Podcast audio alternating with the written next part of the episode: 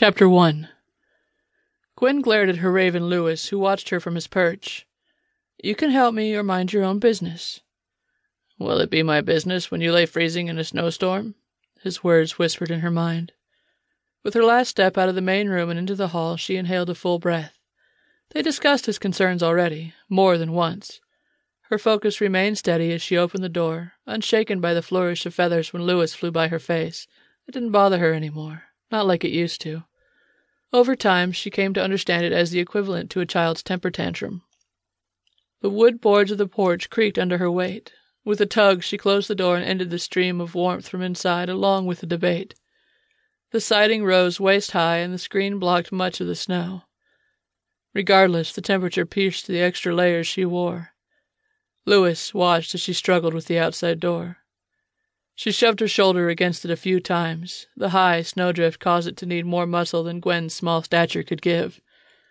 The raven changed to his man form, shoved the door open, and shifted back before he took flight into the night. Thank you. Her words filled the emptiness around her. With her head turned so that the chill didn't slap her face, she walked down the steps into the storm. The wind swirled the fluffy new snow in a way that made it hard to see.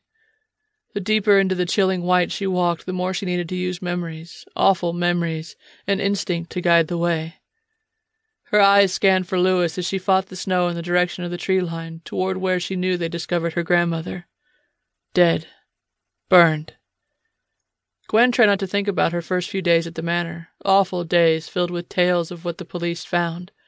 The local sheriff told those tales with indifference. The disconnection in his voice and eyes made sense for police officers, but made her uncomfortable. Those days and those words stayed raw and fresh in her mind. Still, in her first week, her clothes remained in suitcases, and she didn't feel anything other than confused. She tried to understand what happened, why it happened, or where she belonged.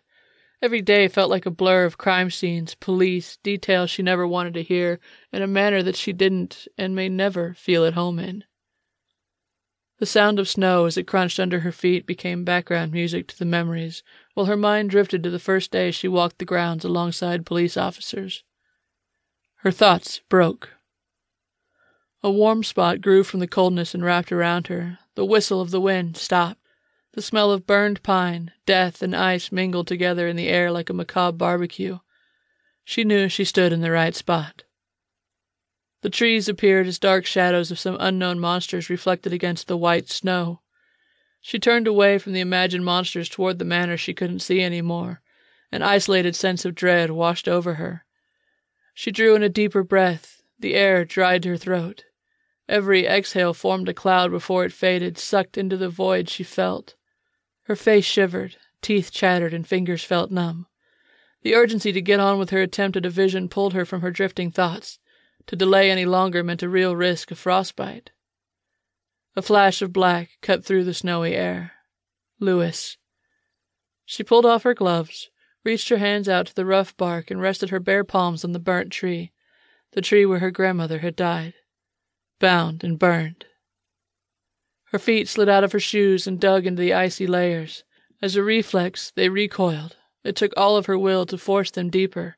Her toes wriggled through the snow while she ignored both the wind that cut through her clothes and the hot pinpricks of the freezing flesh on her feet. At first, it was easy to dig away the newly fluffy flakes, and then it took some extra effort as she worked at the older, more compressed layers. She did not register that she hit the soil under her feet until her mind took her back to the near past.